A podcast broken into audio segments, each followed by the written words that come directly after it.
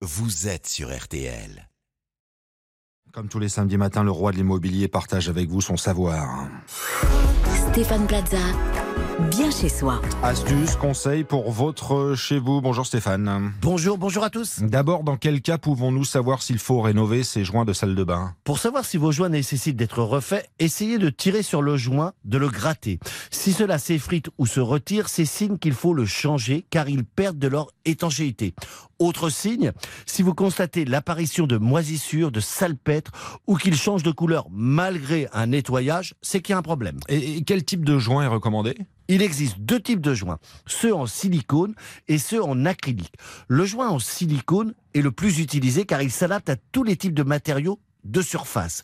Il peut être soit transparent ou en couleur, ce qui permet de s'harmoniser avec votre décoration. Le joint en acrylique présente un avantage principal, il peut être peint, mais il est moins recommandé pour les pièces humides. Alors s'il y a des auditeurs qui veulent refaire leurs joints justement, comment faut-il s'y prendre? La première étape est d'enlever les anciens à l'aide d'un dissolvant silicone qui sert à ramollir les joints.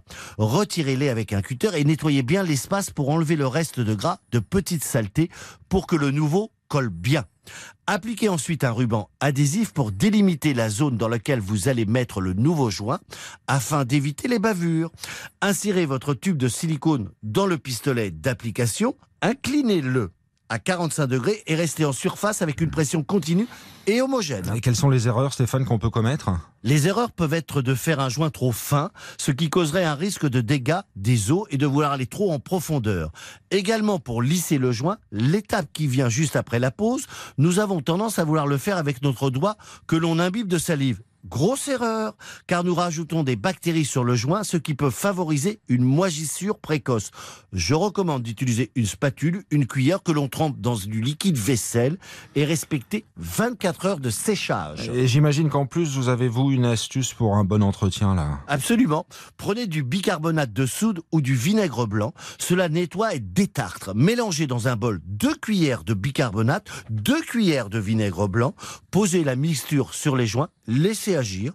Au bout d'une quinzaine de minutes, rincez avec une éponge. Ils réapparaissent comme neufs. Allez au travail, les bons conseils de Stéphane Plaza, c'est le samedi matin sur RTL. Rendez-vous, vous pouvez réécouter sur notre site rtl.fr.